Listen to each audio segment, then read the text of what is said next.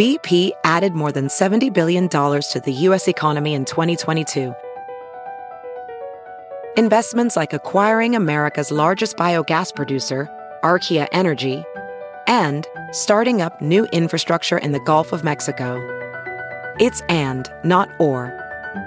See what doing both means for energy nationwide at bp.com/investing in America. WQAD Podcast Network. The Cities with Jim Mertens, a production of WQPT, PBS for the Quad Cities region, a podcast in partnership with WQAD. What's going on in the Quad Cities? Activities, events, fun, politics, sports, local issues and opinions. And now, your host, Jim Mertens. I'm Jim Mertens, and this is The Cities. Parkinson's disease is not fatal, but it does put great strain on the body, as its symptoms of involuntary shaking, slow movement, and stiff and flexible muscles worsen. But it can also lead to anxiety and depression, so those who get the diagnosis often could need a security net, a support system, an advocate, as it were. Actor and performer Tom Vaccaro found himself wanting to play several roles during his career, but this latest one, as Parkinson's patient, may be his most challenging. We sat down to talk with him about it. So, Tom, take me back to the moment that you got the diagnosis. It hits you like a bomb, does it not? Well, there wasn't really a moment.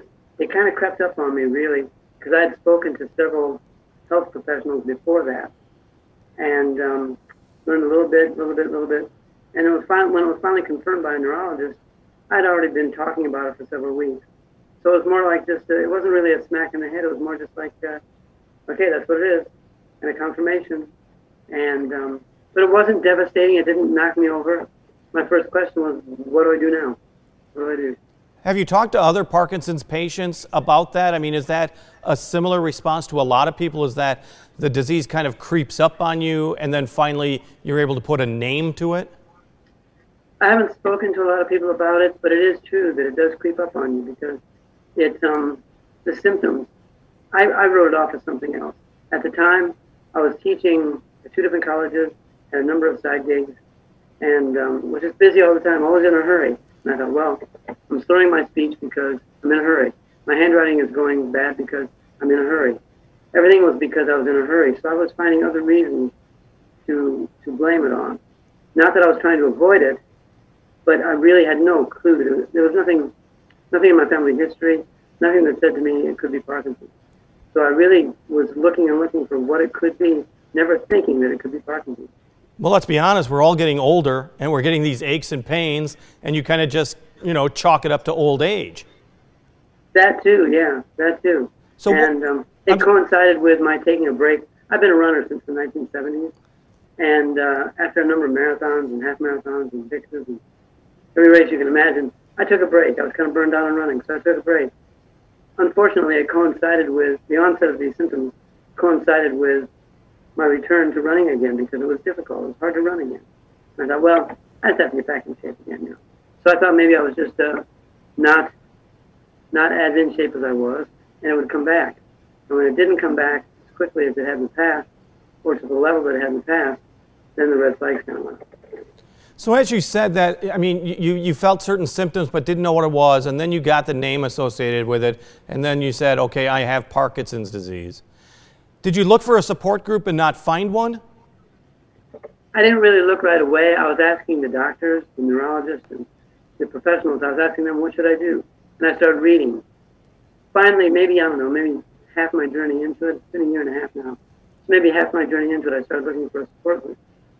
And unfortunately, again, coincidence of things happening, that was when the pandemic was in full swing. And so all the in-person support groups had stopped. There are plenty out there. I don't want to say that there are no support groups. There are plenty of them out there, but they could not hold in-person meetings because of the pandemic. Boy, and we have seen that actually in time and time again, with all different types of situations that these support groups are gone. And so in a way, you want to revive it in a high-tech form, basically a Zoom. Right. And again, that's meant to be a temporary fix until we can meet together in person. But temporarily, I've started a Zoom group. We have a small group of maybe 5 to 7 people. And we try to meet every other Thursday, and just not only the Parkinson's people, but the caregivers too. We had a caregiver sit on, one of the first meetings. And that made me think, well, they're traveling the same road we are, and they're carrying a burden for the person, not a burden. They're carrying a lot of responsibility for the person that they're caring for. They worry, they have a lot of stress. They need support as well. So we've kind of turned the Zoom meeting into supporting caregivers and people with Parkinson's. And that's a great idea, because let's be honest, you're absolutely right. The caregivers, it's a journey for them as well. Yeah. I don't want to say it's as tough, but it can be very, very difficult for them as well. So how does somebody get involved in your Zoom sessions? Well, that's something I'm wondering if maybe they can contact you, because I didn't want to put my personal email and phone number and all that online on TV for obvious reasons. So I'm looking for a way to get people to join in that Zoom group. I wonder if they could, maybe you want to edit this out, but could they contact you and you contact me?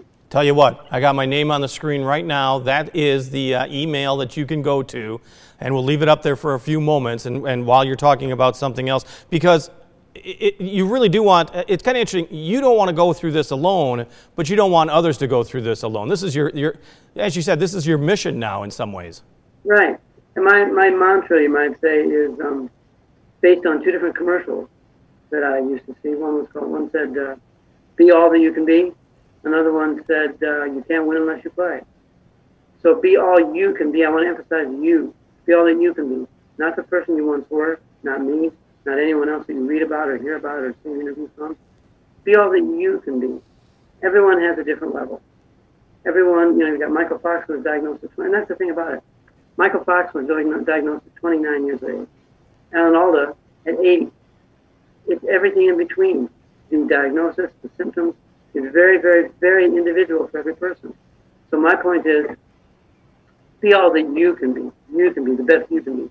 If that means getting out and running, walking, biking, great. If it means using a YouTube has a lot of movement classes designed specifically for Parkinson's people.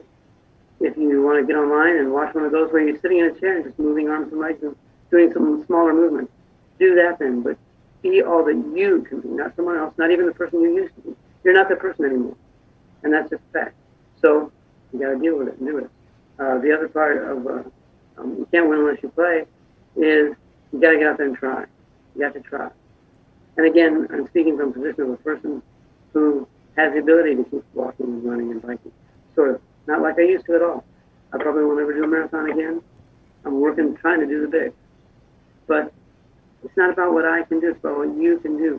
And unless you try, unless you play, you can't win.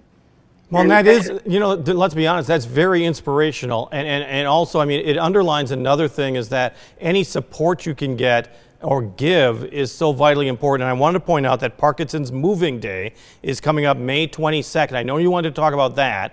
And that is based in this particular instance, that's in Chicago, is it not? Right, it's in Chicago. The nearest one to the Quad Cities that I could find is in Chicago. They are going back and forth between making it virtual, as they did in 2020, or make it a real walking thing. If they make it a real physically participating thing, then you can go to Parkinson's. Well, it's called the website is movingdaywalk.org. Movingdaywalk.org. Go there and you get all the information. I'm planning to go to Chicago. I would like to have one here in the Quad City. So I'm going to go to Chicago, do that one, learn all I can, and hopefully next year try to get one going here in the Quad City. And it's a team thing where you gather a team of either physical or financial supporters, and they pledge so much per mile. If you walk however many miles you walk or run or whatever, however you get through the mile, then that's how much money you make, as with so many other similar events. So that's what it is, and it's May 22nd, as you said, in Chicago. I'm going to go and do it, and I'll try to bring it back here. But in the meantime, if people want to support me, that would be great as well. Tom Vaccaro. And to learn more about Parkinson's, just type Parkinson's Quad Cities into your Google search bar. Thanks for listening to The Cities with Jim Mertens. And watch The Cities Thursday nights at 7, Sunday afternoon at 4, and Monday night at 6 on WQPT, PBS for the Quad Cities region. WQAD Podcast Network.